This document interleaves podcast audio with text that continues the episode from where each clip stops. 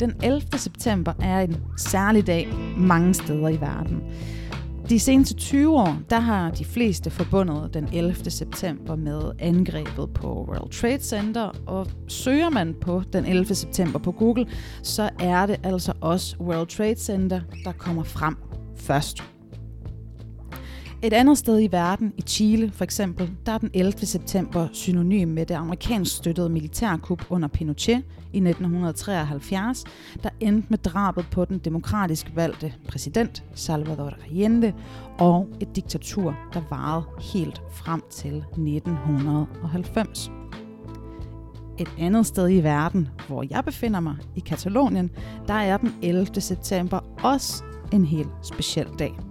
I Katalonien er den 11. september nemlig den katalanske nationaldag, La Diada. Og i det her afsnit af Katalonien Indfra, der laver vi noget andet end det, som vi plejer. Vi skal nemlig have historietime, hvor du som lytter kan blive lidt eller mere eller meget klogere på katalansk historie og den katalanske kamp for rettigheder og for frihed. Når der i de seneste år er blevet talt om katalansk uafhængighed, så har det ofte været den her historieløse fortælling om et forkælet Katalonien, der gerne vil undgå at betale skat i Spanien. Men i dag, så går jeg altså lige et par spadestik dybere ned og giver en lille introduktion til nyere katalansk historie. Og jeg vil fortælle om baggrunden for Landiada, hvad man mindes og hvornår man begyndte at fejre denne her dag – og så vil jeg selvfølgelig også komme lidt ind på den katalanske nationalismes opståen. Og så vil jeg runde afsnittet af med at fortælle om den katalanske nationalhymne Al Sagrados. Så sæt dig godt til rette i stolen, eller tag de gode gåsko på, eller hvad du end må gøre, fordi nu går vi altså i gang. Jeg er som altid Lea Belajeva Bander, og du lytter til Katalonien indenfra. Lad os komme i gang, eller som man siger på katalansk, som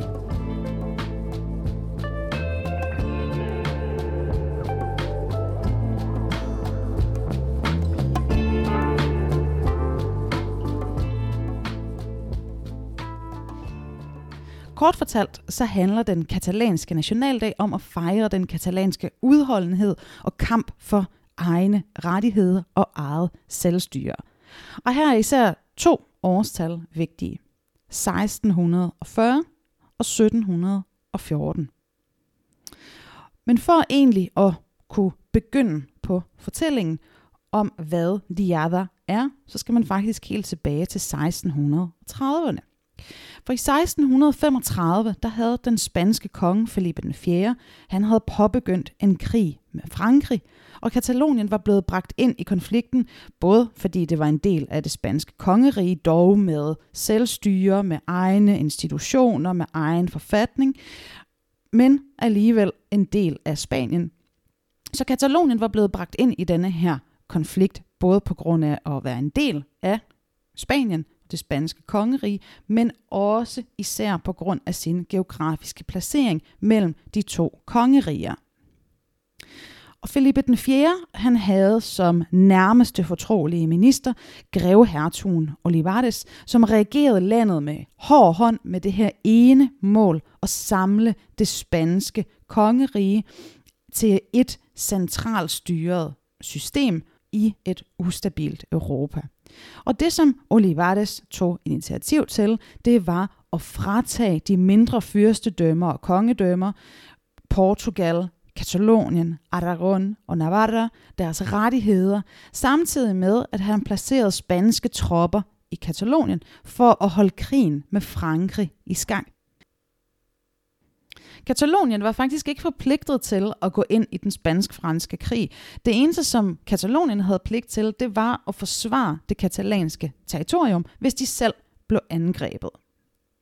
Og det skete så i 1639, hvor at slottet i byen Salsa, som var på, der, på daværende tidspunkt den nordligste by i Nordkatalonien, den blev indtaget af franske tropper øh, med tilstedeværelse af spanske tropper, som faktisk stort set uden kamp eller forsvar overgav slottet til de franske.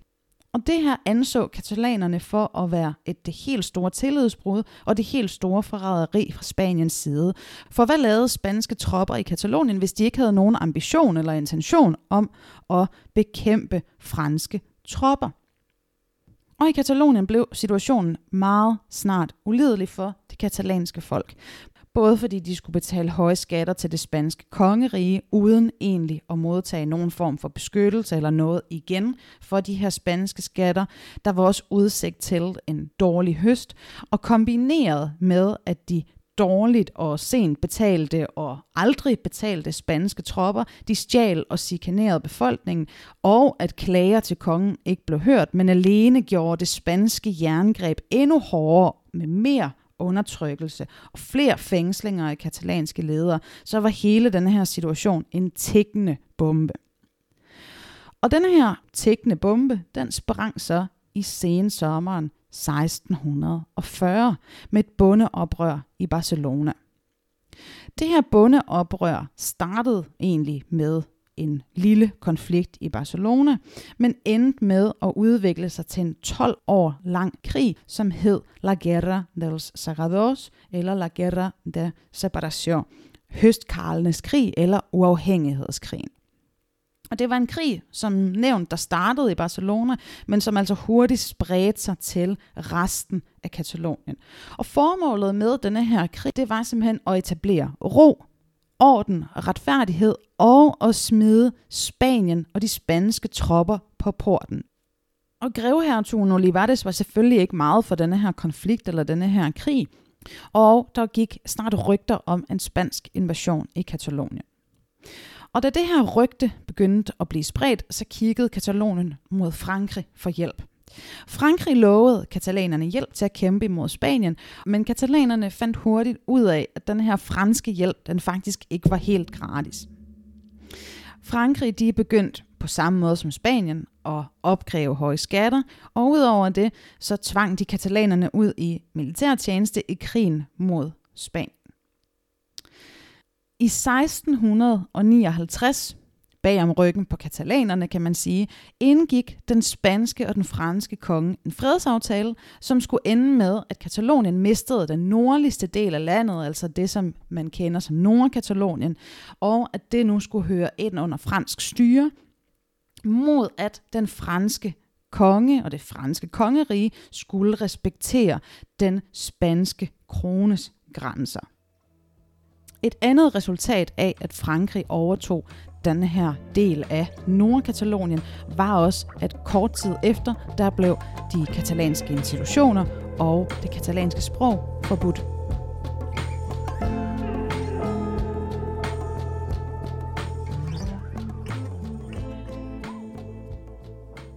Den spanske konge Felipe den 4., altså ham, der havde stået i spidsen for hele denne her krig og hele denne her konflikt, han døde i 1665, og det var altså hans søn Karl den anden, der blev udnævnt til tronfølger, da sønnen alene var tre år gammel.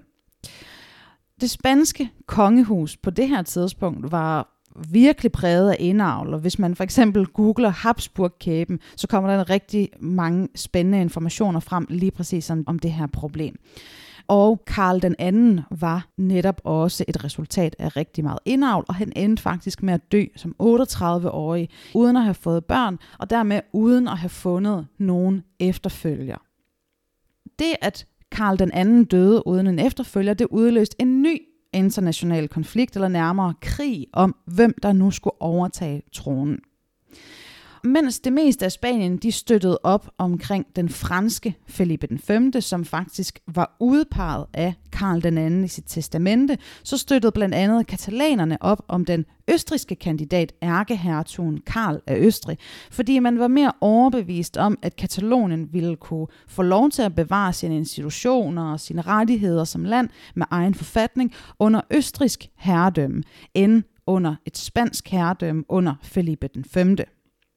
Og den her støtte af modstanderen til Felipe den 5. og at katalanerne havde bedt Frankrig om hjælp under bondeoprøret, det skulle ikke blive glemt, da Felipe den 5. endelig blev kronet i 1701, og da fredstraktaten blev underskrevet mellem de forskellige europæiske stormagter i 1713.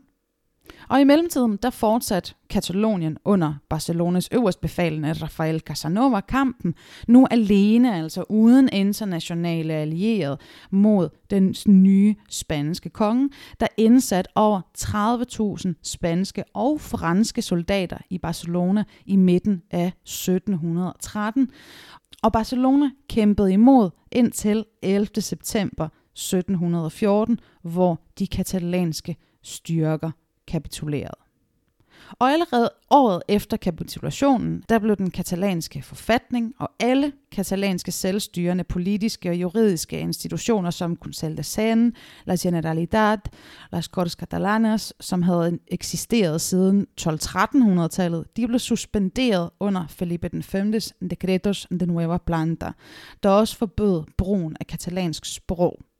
Ja, så det blev altså en tak fra sidst fra Felipe den 5. og en videreførelse af Olivares' plan om at lave det her centraliserede spanske kongerige. Og der blev også indført et nyt skattesystem med forhøjede skatter til lige præcis dem, der havde kæmpet imod Felipe den 5. Til sidst så blev halvdelen af kvarteret La Ribera i Barcelona revet ned for at bygge det her nye citadel. Og det her nye citadel havde det primære formål at overvåge Barcelonas befolkning og stoppe et hvert forsøg på katalansk oprør indenfra. Efter krigen, der kom der et økonomisk opsving i Katalonien, på trods af de høje beskatninger under El Decreto de Nueva Planta, og denne her økonomi, den bestod til dels af en boomende tekstilindustri, der var lige dele finansieret af eksport, men også katalansk slaveri og slavehandel primært i Cuba. Og en anden vigtig årsag til det her økonomiske opsving, det var også den industrielle revolution i Katalonien, og også en større udvikling af landbrugsdriften, hvor især vindyrkningen den blev den helt store nye salgsvare.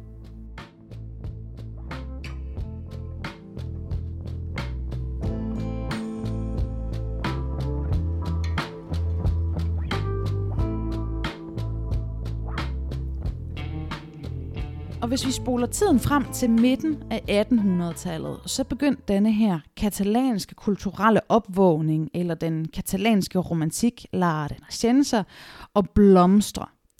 Og denne her romantik, La Renaissance, den var kommet i hælene på de europæiske sociale og politiske forandringer med for eksempel den franske revolution, med den europæiske oplysningstid, men også med den industrielle revolution, som jeg nævnte lige før.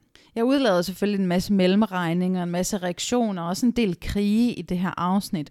Men altså i hvert fald, så kom denne her kulturelle opvågning i Katalonien til udtryk i bevægelsen for og et ønske om at genetablere den katalanske kultur, det katalanske sprog og katalanske traditioner.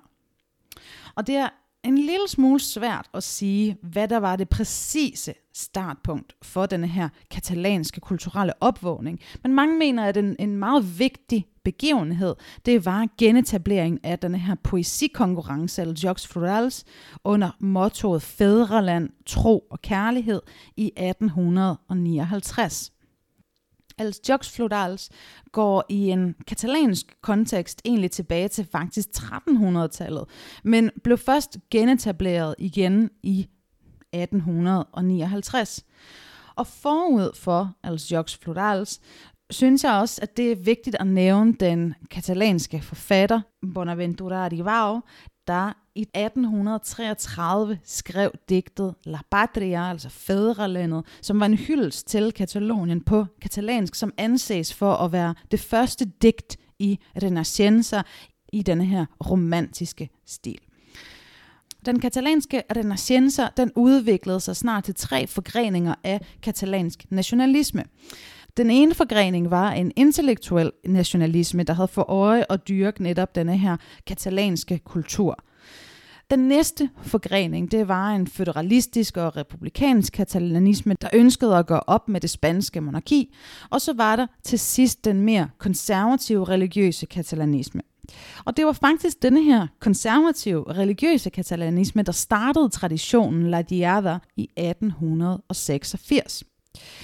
For den 11. september, dagen hvor at Katalonien faldt i 1714, efter at have kæmpet mod de spanske styrker, der blev der den 11. september 1886 for første gang afholdt en religiøs messe til minde for offrene. Og dem, der stod i spidsen for denne her messe, det var jo så denne her konservative religiøse gren af katalanismen. To år senere, i forbindelse med verdensudstillingen i Barcelona i 1888, der blev statuen af Rafael Casanova, som jeg nævnte før, den blev fremvist for første gang. Og lige for at friske op, hvem Casanova var, så var han altså den øverst kommanderende i Barcelona under kampene mod Felipe den 5. i 1714. Og Casanova han anses i Katalonien for, at, i hvert fald på det her tidspunkt, men også i dag, for at være en stor katalansk held. Og et par år senere, så blev det altså en tradition at lægge blomster ved hans statue hver 11. september. Så den 11. september, det er en tradition, der indtil i dag holdes ved lige, og altså er dagen, hvor katalanerne mindes kampen og fejrer deres nationalitet. Og det er en dag, der øh, flere omgange har været forbudt. Først under diktaturet under Primo de Rivera, derefter under diktaturet under, under Franco, men allerede i 1931, altså mellem de to diktaturer, der blev den 11. september for første gang gjort til officiel nationaldag under den anden spanske republik. Men selvfølgelig under Franco-diktaturet få år senere, der blev La Diada forbudt, og først i 1976, altså året efter Francos død, der blev La Diada fejret igen under parolen som una nation. Vi er en nation. Og denne her parole, den blev igen brugt i 2010, da den spanske forfatningsdomstol dømte den katalanske øh, regionalforfatning i strid med den spanske forfatning, fordi den katalanske forfatning i dens præambel havde defineret Katalonien som en nation, hvilket ifølge den spanske forfatningsdomstol var ulovligt. En lille sidenote, det kan man næsten høre på det hele, så var denne her afgørelse i 2010 altså startskuddet til den nuværende uafhængighedsbevægelse i Katalonien. Men vender vi tilbage til tiden efter Frankos død, så den 11. september 1977, der var der faktisk næsten en million katalanere på gaden i Barcelona, og denne her gang under parolen frihed, amnesti og regionalforfatning. Og amnesti refererer naturligvis til de politiske fanger under diktaturet, som jeg har talt rigtig meget om i sidste afsnit, episode 6 af Katalonien indenfra. Og ligesom at parolen Vi er en nation blev genbrugt i 2010, så har spørgsmålet om amnesti også blevet været brugt mange gange under La Diada siden 1977. Og i den kontekst, så vil jeg jo nævne, at i år, der er de politikere og ledere af uafhængighedsafstemningen i 2017 blevet løsladt, men mange andre er stadig i eksil i andre lande, som for eksempel den katalanske præsident Puigdemont. Så spørgsmålet om amnesti, det er noget, som stadig er relevant i dag i den katalanske uafhængighedsbevægelse. Og det sidste punkt, som jeg vil nævne i det her afsnit, det handler om den katalanske nationalsang El Sagrados. Og sådan her lyder det, når tusindvis af katalanere under La Diada i år synger El Sagrados.